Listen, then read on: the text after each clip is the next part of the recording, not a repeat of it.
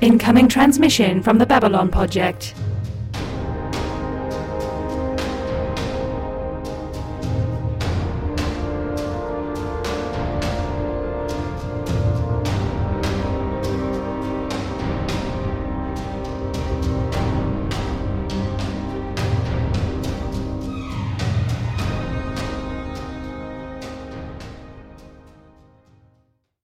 Welcome to the Babylon Podject, our last best hope for trash. This is a rewatch pod for Babylon 5 featuring two veterans of the show and one newbie. I am your newbie host, Justen, and here to help me along are my co hosts, Jude and Ana. How you guys doing? Doing pretty well. I really wish we had a screenshot of you posing as you said your newbie host. I'm so disappointed that we were not recording that video because that was a real good pose. Yeah, that was that was some good that's a good content right there um, for this auditory medium. there we go. I'm recording it. I've re- I started recording that there, so we'll have a backup and that uh, we'll at least be able to see me vamp. There we go. I appreciate it. Uh, yeah. Uh, good. Good. Cool. All right. So tonight we are discussing two episodes episodes seven and eight of season one The War Prayer and and the sky full of stars, which somehow that grammatically makes sense. Season 1, Episode 7, The War Prayer, written by DC Fontana. What up? And directed by Richard Compton. We open our episode with Delenn meeting with Shal Mayan, a poet and friend of Delenn's. Mayan has been doing a tour of poetry that will be ending with a visit to Earth, which is a bit uh, significant considering that Shal Mayan is a Minbari.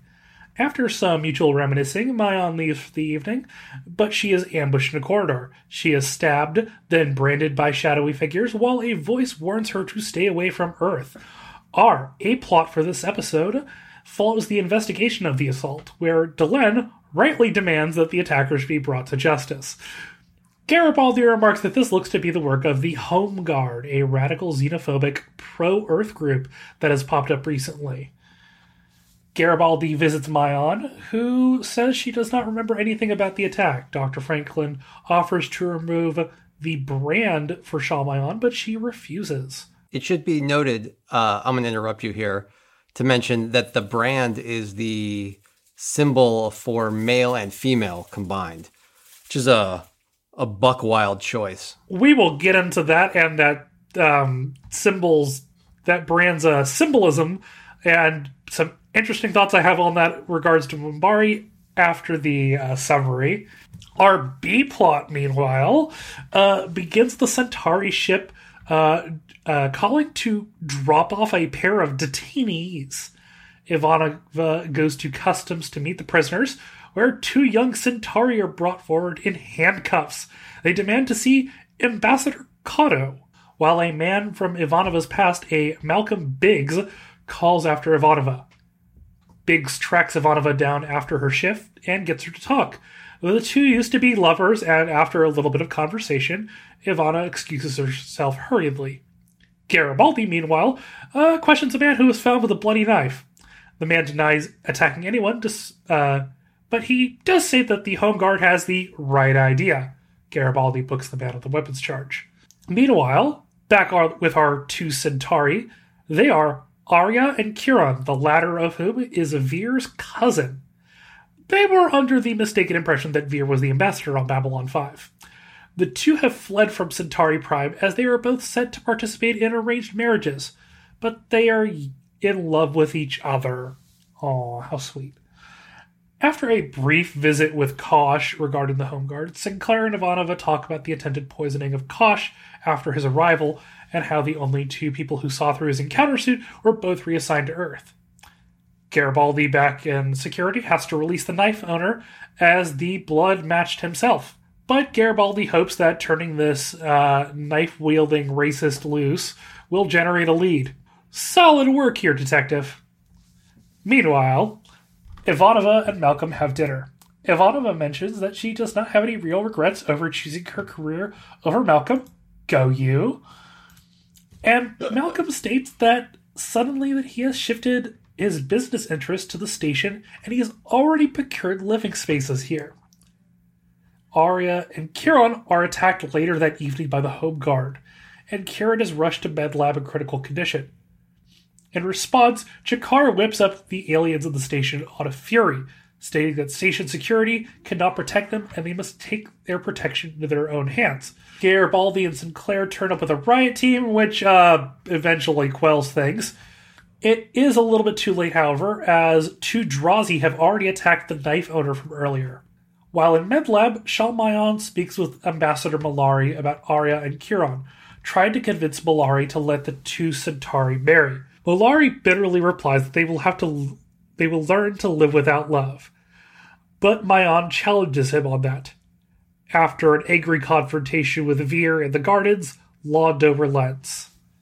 Roberts, our knife owner from earlier, is recovering in MedLab and visited by, oh, who else but Biggs? Of course he's a Nazi!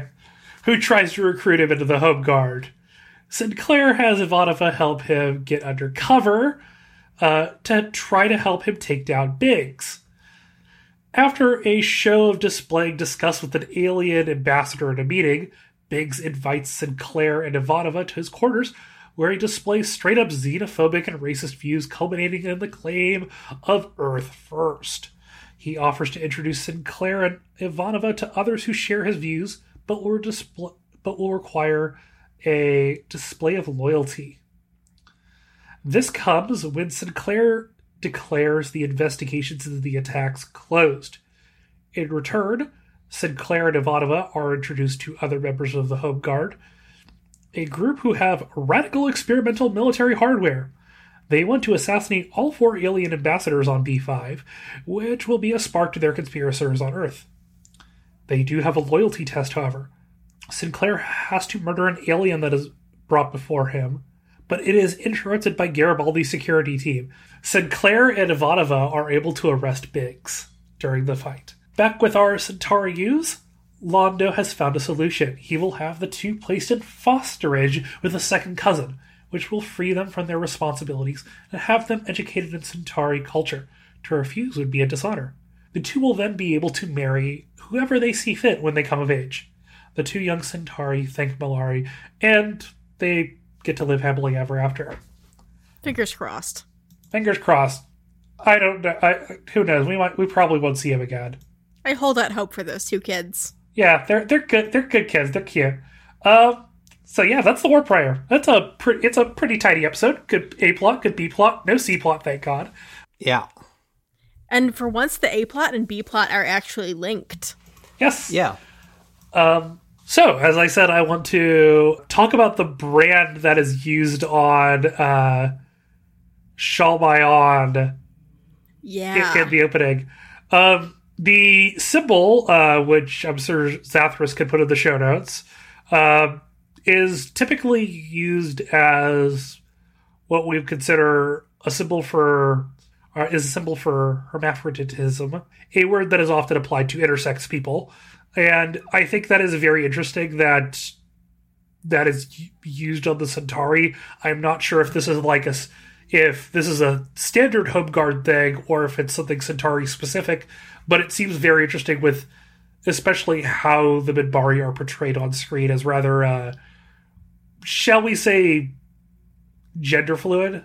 Like they, they are they don't have um both uh all three Minbari we've seen on the show uh sort of have I'd say like androgynous features. Uh, my take, I remember very distinctly the first time I watched these episodes, look seeing that symbol and thinking it was they picked it because it was oh it's male and female so obviously they're it's like a symbol for humans Hmm. they were trying to pick a symbol that that was more recognizable than like like what is a symbol you can brand on somebody that represents earth you can't put like a big e on somebody or like Dr. Manhattan's do- hydrogen symbol or something. Like, what do you what do you use? So, like the male female symbol. Now, that's not to say I disagree with you, because JMS is uh, a chap with layers, and certainly I would not put it past him to have intended that to mean more than it did. But uh, as a you know, as a younger person, that uh, I interpreted it as being like, oh, this means humans. Yeah, I felt like that was always, uh, or I, I always felt like that was something that was like a symbol that would be fairly recognizable to the viewer as a human symbol. Interesting. Yeah, just go. Yeah, just go get blind with that. That, that, that was just my initial Yeah. read with that. Yeah, I, do, I don't disagree that there could be more there. And especially this episode's written by DC Fontana as well, who was a fucking legend. Yes. View listeners, I will not woot like random random people when I introduce their names, but I will do that for DC Fontana. I, I definitely want to call out um, one thing about uh, Delenn and Shalmayan here. Um, we're seven episodes in, and they're doing a really, really interesting job of giving them the Minbari a, a cool sense of culture. And Shalmayan continues to expand on that Oh, yeah. There's still a little like they've managed to keep the orientalism at this stage is still kind of floating there in the background a little bit with the Minbari, but there's a really good bit of world building in the the language, which for a language that at this stage is random word salad there isn't any kind of real like word con- uh, language construction going on in the Minbari language. Later on, they'll try and like make sense of it, but at this time, there's it's just words. It's just word salad that sounds right. Um, but in terms of the aesthetic and the the sound that they're using for their language, they're doing a really nice job of giving the Minbari uh, a coherent feel, which I think is really impressive. Um, all of the all of the cultures really uh, feel very whole. Uh, yeah. but I, I, I particularly think the Minbari are a more nuanced uh, one, relatively speaking, than like G'Kar is the only one we see of the of of the Narn for a very long time, and all we see of and G'Kar, Lord love him, uh, is fantastic, but we don't get a, lo- a real good view of the Narn culture for a very long time, and we see more of the Centauri culture, uh, but the Minbari, I think, is it's just a, a, cool bit of world building, which I appreciate. And I love I love the description of this sort of poetry that Mayan writes. I'm trying to remember exactly what it is, but it's something of like trying to like provoke positive memories of love or something along those lines. And in the in the actual show it's described very nicely and I'm always like, "Hey, I would go I would go see that show." So we get some. Uh, I think this is like maybe our our first look into the the sort of right wing future of B five, or, or at least what the growth of what we're going to see grow into some pretty authoritarian stuff uh, on Earth. Yeah, Yeah. it's it's pretty chilling. the home guard are a they're not exactly a political group they are they are the pr- they, they're they're the proud boys that's really what they are Yeah, I was literally opening my mouth to make that reference when you said it. Yeah, they're they're the space proud boys. Yeah. um yeah and um gosh i'm gonna keep wanting to say briggs malcolm biggs is just a name that it should be malcolm briggs right uh anyways um Yeah, he continues. Uh, I I don't think he's the first one. I'm I'm struggling to remember the, the exact timing whether uh, uh, Talia's terrible ex came before or after this episode. I believe after. After. jason Yeah. or or another x Uh, jason's the the, only skeezy ex of Talia's that we've encountered uh, so far really? i think so Yeah. Okay. Well then. Yeah. Um, the uh Ta- Talia's ex, the the The empath. the other one with the other one who was experimented on by Psi Corps is later. God, wh- what was in Talia's coffee?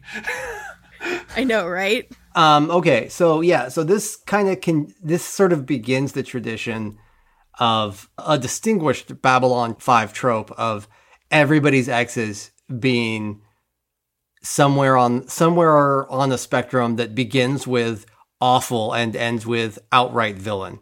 Yeah. Like the only out the only outlier on this is uh Sinclair's ex, who he hooks up with right away and therefore becomes not an ex, becomes his actual girlfriend, thereby avoiding the trope.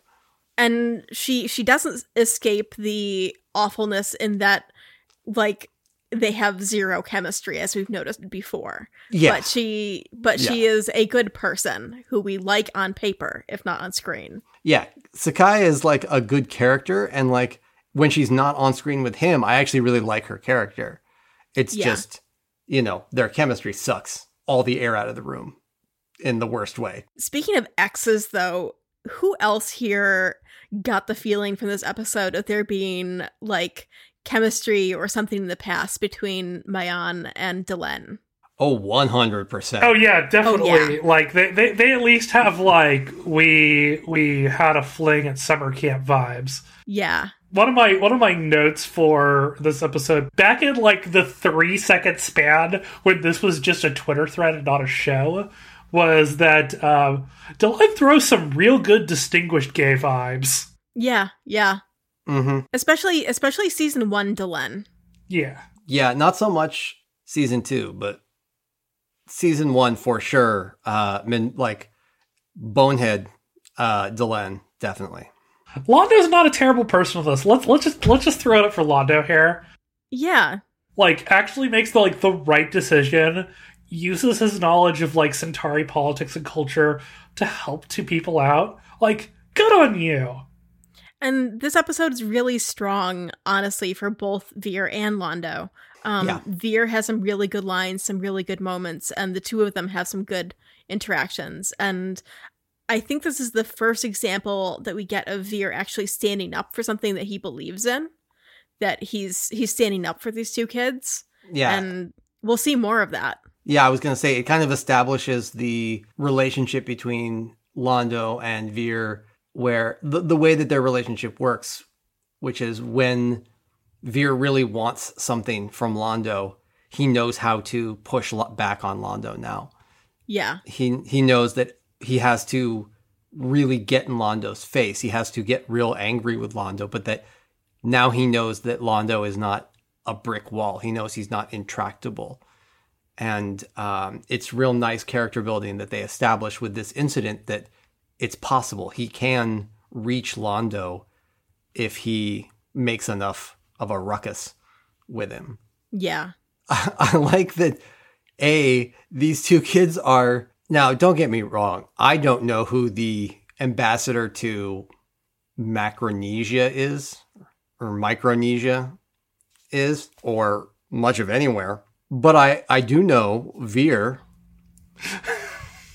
and I think it's reasonable to not know who the ambassador to Babylon Five would be. But if you're going there, But it's not reasonable to think it's Vir. That's where I have an objection to this plot line. Yeah. On on the other hand, we know that Babylon 5 is an absolute shit posting as far as the Centauri are concerned. Like that Londo is stuck there to kind of get rid of him. To some extent at least. To some extent, yes. He, but again, he capitalizes on the posting. But and it makes something of it for sure. yeah. But again, as I pointed out, it's Vir. I don't, and especially at this stage in his career, I, I reject the idea that anyone would believe that Vir could be an ambassador of anything. on the other hand, these are like like 16 year old kids. yeah, Jude, haven't you ever been a dumbass teenager? Yes. Uh, yes. But nonetheless, I also, you know, it's Vir. I love him.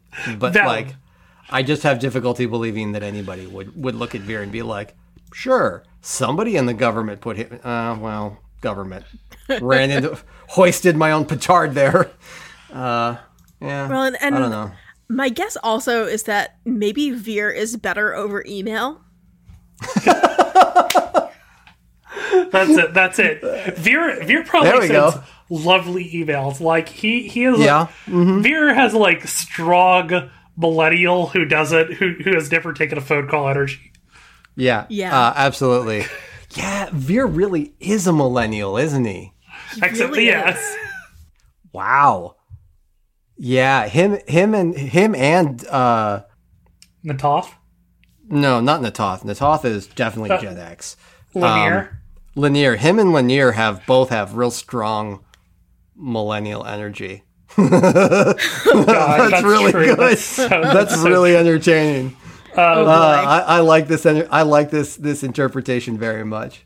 So, um, I want, I want, to draw attention to possibly my favorite line for this episode, where it, it's in a scene where Vir is explaining the situation to Londo, and Vir says, "But they love each other," and Londo replies, "Love, pa, overrated. Here, look, these are my three wives: pestilence, famine, and death. Do you think I married them for their personalities?" Their personalities could shatter entire planets. Hey, Zathras here. I just wanted to point out how good Justen's uh, Londo is. Uh, listen to this clip. Send them home where they belong and hope they come to their senses. But they love each other. Love. Pah! Overrated. Here, look. These are my three wives pestilence, famine, and death. Do you think I married them for their personalities? Their personalities could shatter entire planets. Arrange marriages, everyone.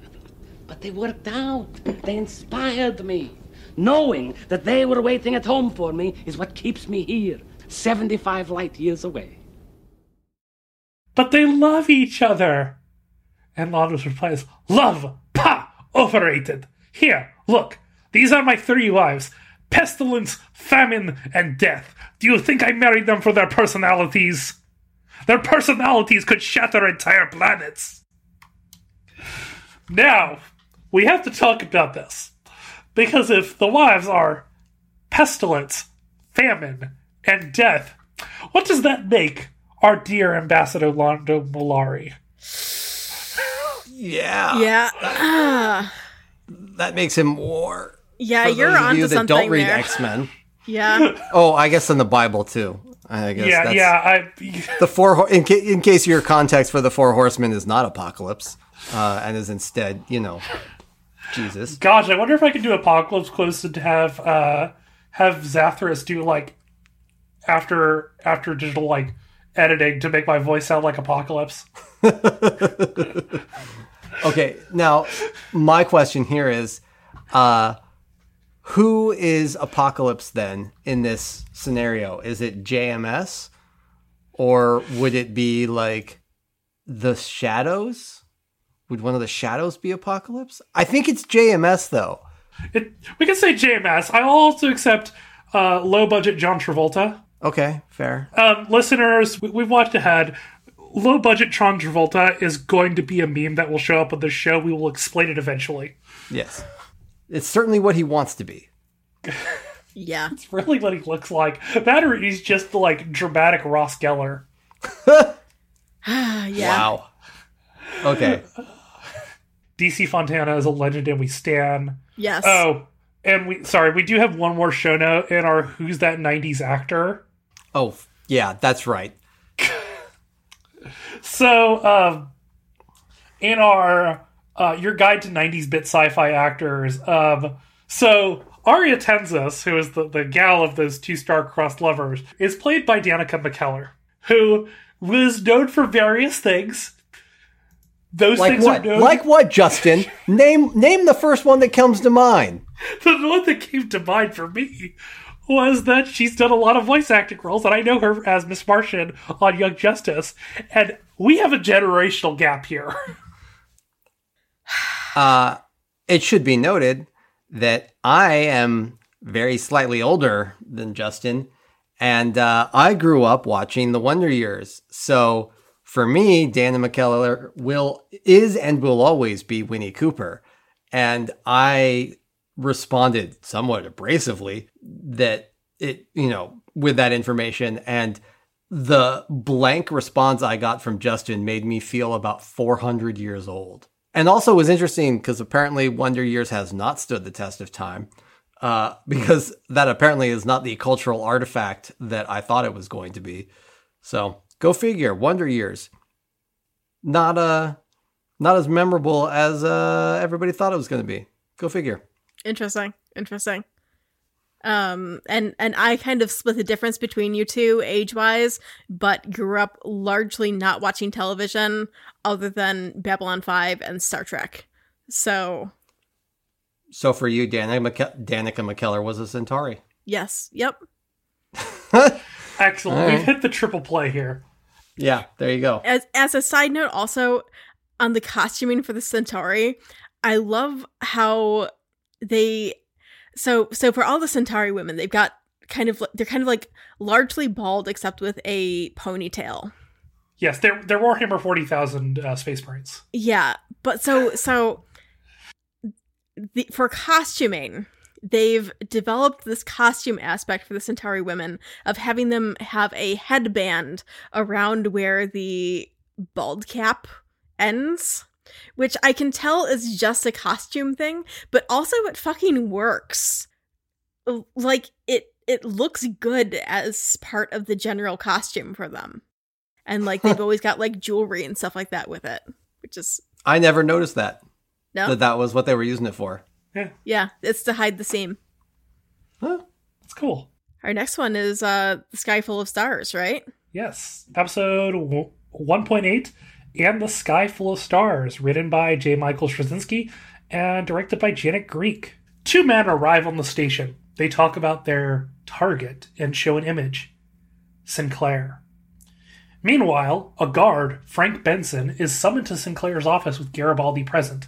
They are aware that Benson has racked up a large amount of debt while gambling and that he's being taken off duty pending an investigation. The two shadowy men from earlier are setting up some equipment in a living space, discussing power sources and what they have to improvise. In MedLab, Delenn is being inspected by Dr. Franklin, who is happy to have a baseline for the Minbari. When Delenn inquires about what the good doctor did during the war, Franklin explains that he was recruited by Earth Force to try to develop bioweapons against the Minbari, but he destroyed his notes rather than comply. When he asks Delenn what she did during the war, she brushes it off and smiles. I think that's the exact moment when you tweeted, "Wait, is Delenn a war criminal?" Listen, I can't love people and them not be war criminals. This is just how my fandom goes. This I just have bad taste. Um Benson meets with our two shadowy agents and he supplies them with a power source. The agents state that he will be paid well, but Benson becomes angry when they refuse to honor their promise to transfer him off the station. While sleeping that night, Sinclair has a nightmare about the Battle of the Line and awakens to find the station offline. He is able to restore the computer in CIC, but he is the only life form on the station. When heading through the station, one of the agents, Knight 2, confronts him. Knight 2 is there to test Sinclair. He does not believe the official report that Sinclair filed that he blacked out at the Battle of the Line and lost 24 hours. Knight 2 vows to find the truth, while Sinclair resists. Knight 2 uses a conjured image of Sinclair's wingmate to try to stir him, but Sinclair's angry response disrupts their neural link. Meanwhile, back on the actual station, they're on alert as Sinclair missed a meeting with Delenn.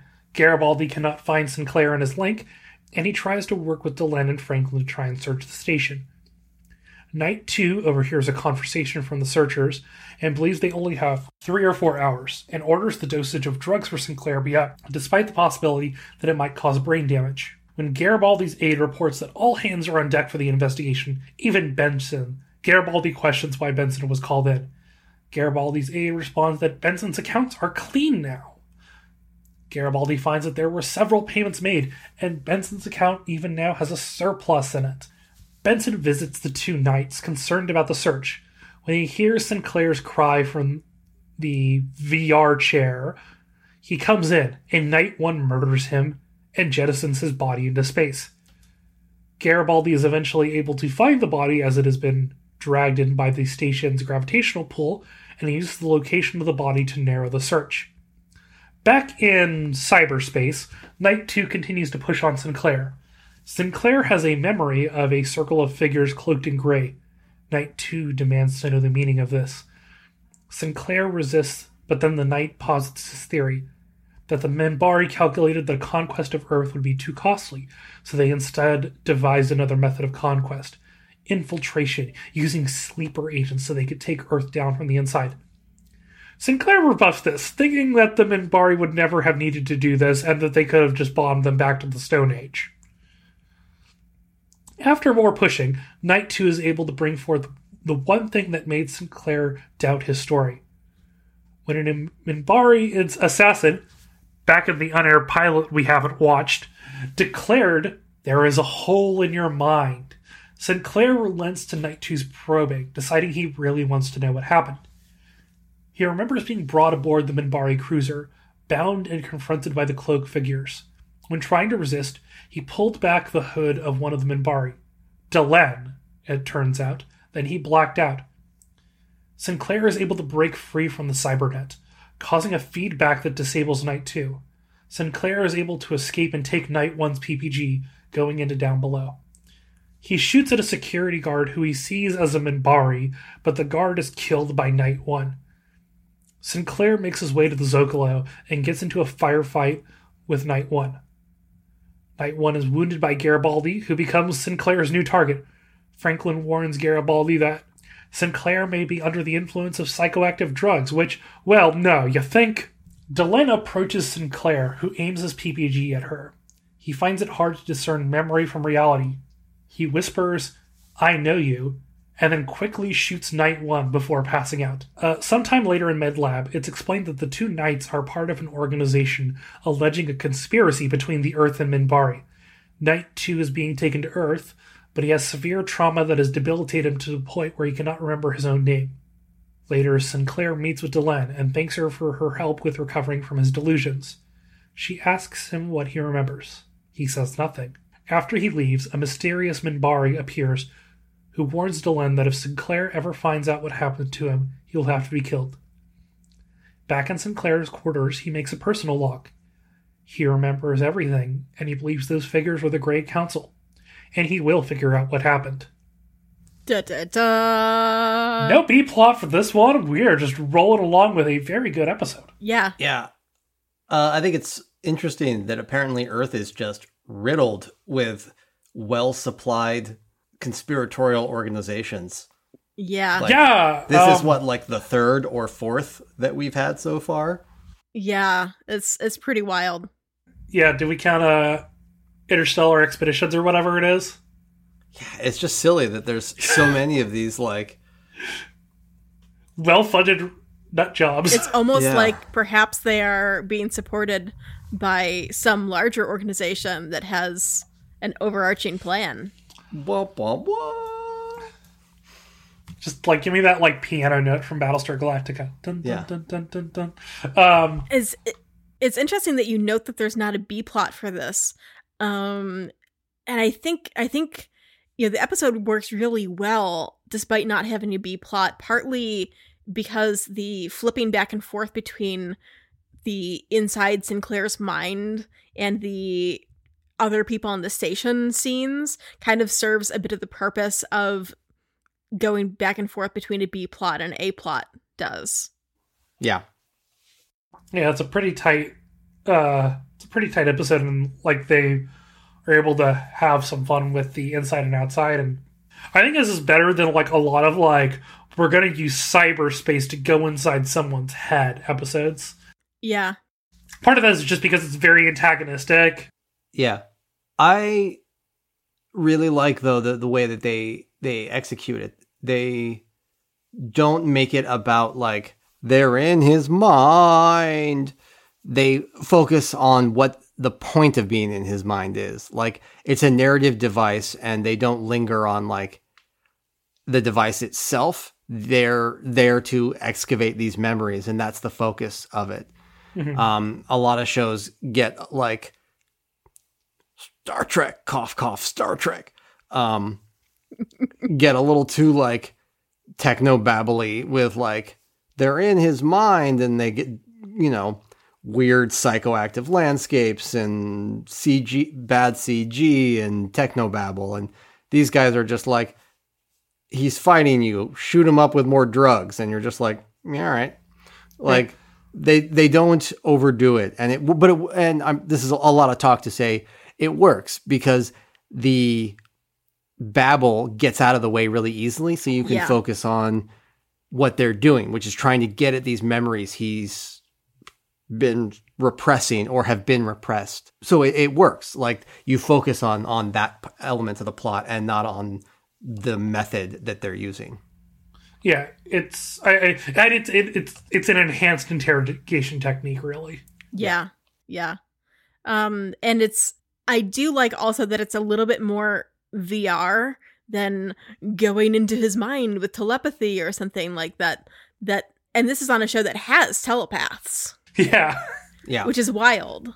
Yeah, you, you gotta wonder what. There's no way he has. I mean, maybe he hasn't been. I shouldn't say that. Maybe he's never been scanned, but since the, there. But I find it hard to believe that Earth Force did not make him sit for a scan after the war. If he was relatively high ranked and went missing during the Battle of the Line, and nobody bothered to like scan him to figure out what happened. Yeah, that's a that's a good question. somehow these guys with what appears to be like a pretty ramshackle goddamn rig are able to like dig this memory out of him. I, I believe that the the technical term for that is jank. Um, Yeah. um, like it is like it is literally just shit we smuggled in through customs and then attached a big power source to. yeah. Um, Yeah. which is cool and um I, it almost looks like something that you'd like maybe expect like the heroes to use in a, in a different like in, in a in a different military sci-fi setting perhaps Yeah. I will admit that I actually this is not an episode I tend to rewatch uh, when I rewatch it because I think this is one of those episodes that the good parts of this episode are replayed in flashback so much in subsequent episodes that the stuff that like the actual like night one night two stuff is the less interesting stuff than like the revelations in this episode Right. and those revelations get reiterated so much over the next couple of episodes Yeah. that I never feel like I am missing anything by skipping this episode. So I never, I very rarely watch this one unless I'm feeling completionist. Yeah, we, we have a lot of like previously on inside Sinclair's mind. Yeah, exactly. But it's it's a solid episode. I'm I'm also in that camp. Yeah, I don't want to denigrate it. I don't Yeah. want to denigrate it. It's Yeah. a good episode. It's well done. I just, it's an episode that you can, you don't need to watch multiple times. The moments that I that stood out to me as somebody who's actually in the same camp of generally skipping this episode on rewatches, I felt like a lot of the Delenn scenes were stand out, much more so than the night one, night two stuff. Because like you said, the revelations come back again and again, but there are some really good Delenn moments. Like the the moment where she gets Sinclair to stand down is really good. And that's mirrored a few times in various other episodes. I would love to have seen the alternate universe version of this show where Sinclair doesn't leave at the end of season one. yeah Because I'm, I'm I would have been curious to have seen how that relationship would have developed between Sinclair and Delenn. Yeah. Because it's real different than the one that they establish right away between his replacement and Delenn. Because she's a very different, not very different, but she's a different character in season one. She has a, a, a they, I, not to be too punny with it, but they humanize her a fair bit when she comes out of her, you know, thing at the top of season two. So I, it would have been interesting to see what season, how they, whether they would have done that with you know with Sinclair staying or whether it would have been I don't know would have been interesting to see. But yeah, I, I like those moments with her. She's got steel in her, in her, and uh, when she shows it, it's always fun. Even after season, two, even in season two and beyond, she still has that part though, which I like. Yeah, and and we also get her, you know, saying that you know she'll do like that that she immediately offers to help with the search for Sinclair, etc. as well. That she's there wanting to help in whatever way she can. hmm Speaking speaking of changes with Delenn's character between season 1 and season 2, I really find it interesting that this episode uh, the scene with Delenn and Franklin in MedLab, essentially Delenn is establishing a medical baseline between this point and season 2 in which she Mhm. has different physiology, Yeah, which is which is interesting. he he's the first one she goes to as well. After, Yeah. well, after Lennier, but Yeah, I think I think that is pretty interesting. Just like that, she's like getting, and it's like she's going to a human doctor for it, and I just find that interesting. Um, as a first time viewer, and like knowing and looking back on it, I think it's like a good episode for like setting up stuff. The the my initial reactions after watching this this episode was, is Sinclair a fucking Minbari plant? I remember what you tweeted. Oh yeah. And I'm like, there's there's stuff here. because at this point we really don't know what's going on with Sinclair. So, you know, without having seen the rest of the series, you know, it's really not clear whether Sinclair is in fact a sleeper agent. Like that's entirely plausible. Yeah. Yeah. Do we have to have a headphones moment here to talk about? If you want to have a headphones moment, we can have a headphones moment. Justen's seen all of season 2, right? That's not, but no, we're talking about like season three stuff. Oh, yeah, yeah, yeah. Yeah. The Valen revelation, the episode where he comes back and g- goes back in time with uh, B4 is in season three. Oh, those are such good episodes. Yeah. And that's where the revelation of who he is is Right. where the revelation that he's Valen. and that's going to be we're going to have a great conversation about that at that point but yeah Mhm. it's not super clear up until then that sinclair's not just like a sleeper agent Yeah. somehow Well, well, it's just wild because like his whole thing at the Battle of the Line is this big dangling like gym climbing rope of a plot thread that they're they, they're just it's just hanging there. And they don't do anything with it until season three. And then they're just like whoop he's Valen. Yeah. Okay, I'm looking forward to listening to these episodes in the future once I've completed the series and finding out that really it's just Jude and Ana plotting my demise. it's it's just us reiterating one precise plot point about like once an episode. It really kind of is. yeah. I mean, Oh, lovely. There, there's a big Sinclair thing that you haven't seen yet. Cool. Cool. cool. All right. All right. All right. Yeah, we also get like we also get a little bit more on like the just what the battle of the line is and how desperate it was. Yeah. Yeah, they really elaborate how fucked humanity was. Like they've mentioned it before, but this episode expands on the notion of how precisely screwed humans were. humans came really close to the Minbari, just wiping them off the damn map. Yeah, pretty much the width of, of Sinclair's life, basically. His his heartbeat was all that separated humanity from extinction Just for all wild. intents and purposes. I do find it interesting of like I don't know how much of pre like say like pre space like pre space colonization earth history we get on this but I wonder if that's the closest that humanity comes to extinction since like the Cold War.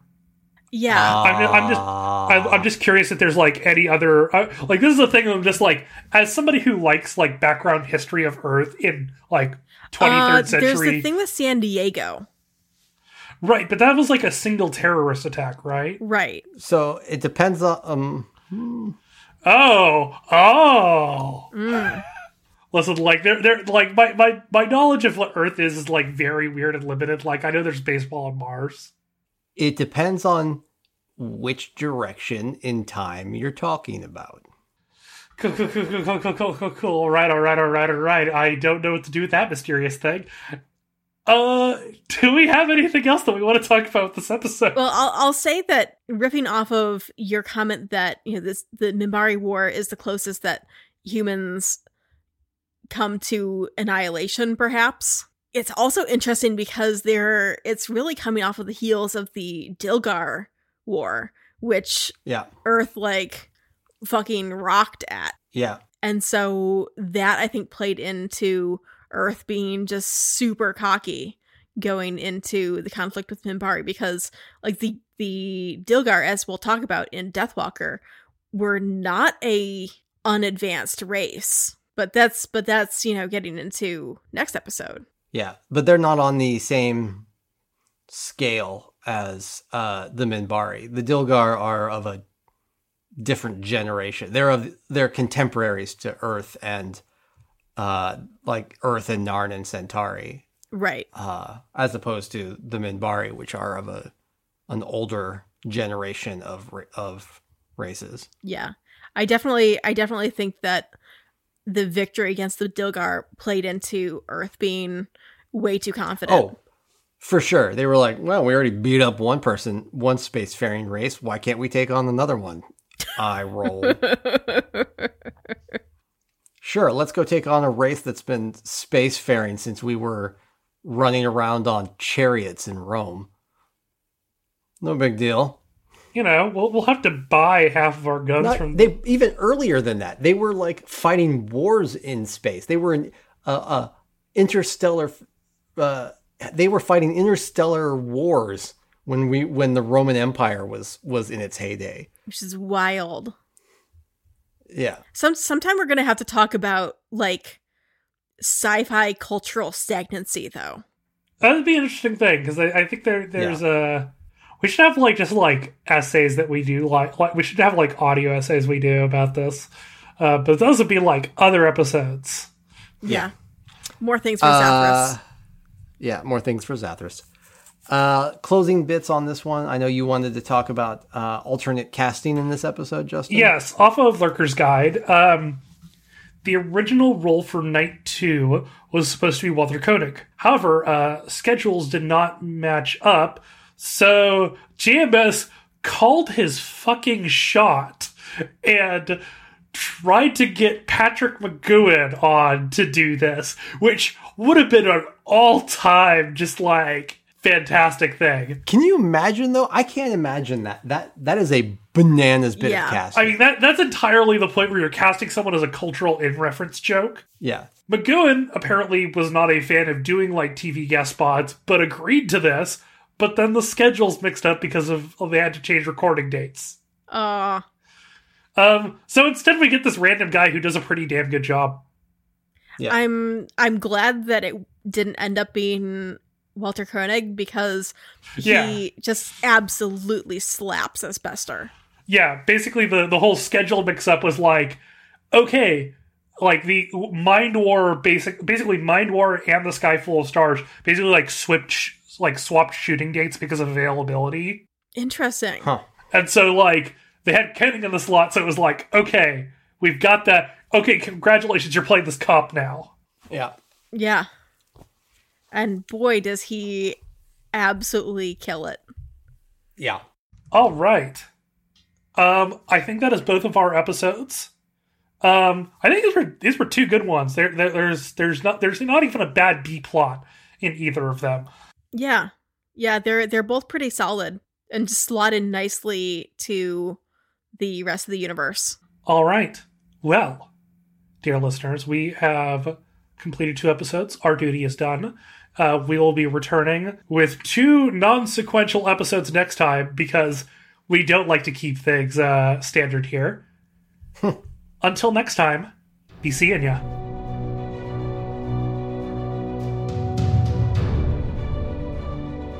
The Babylon Podject is an independent production. All views expressed on the show are our own. Clips from the original show remain property of the original owner. Music information can be found in the show notes. The rest of the show is licensed under a Creative Commons 4.0 share alike no derivatives license.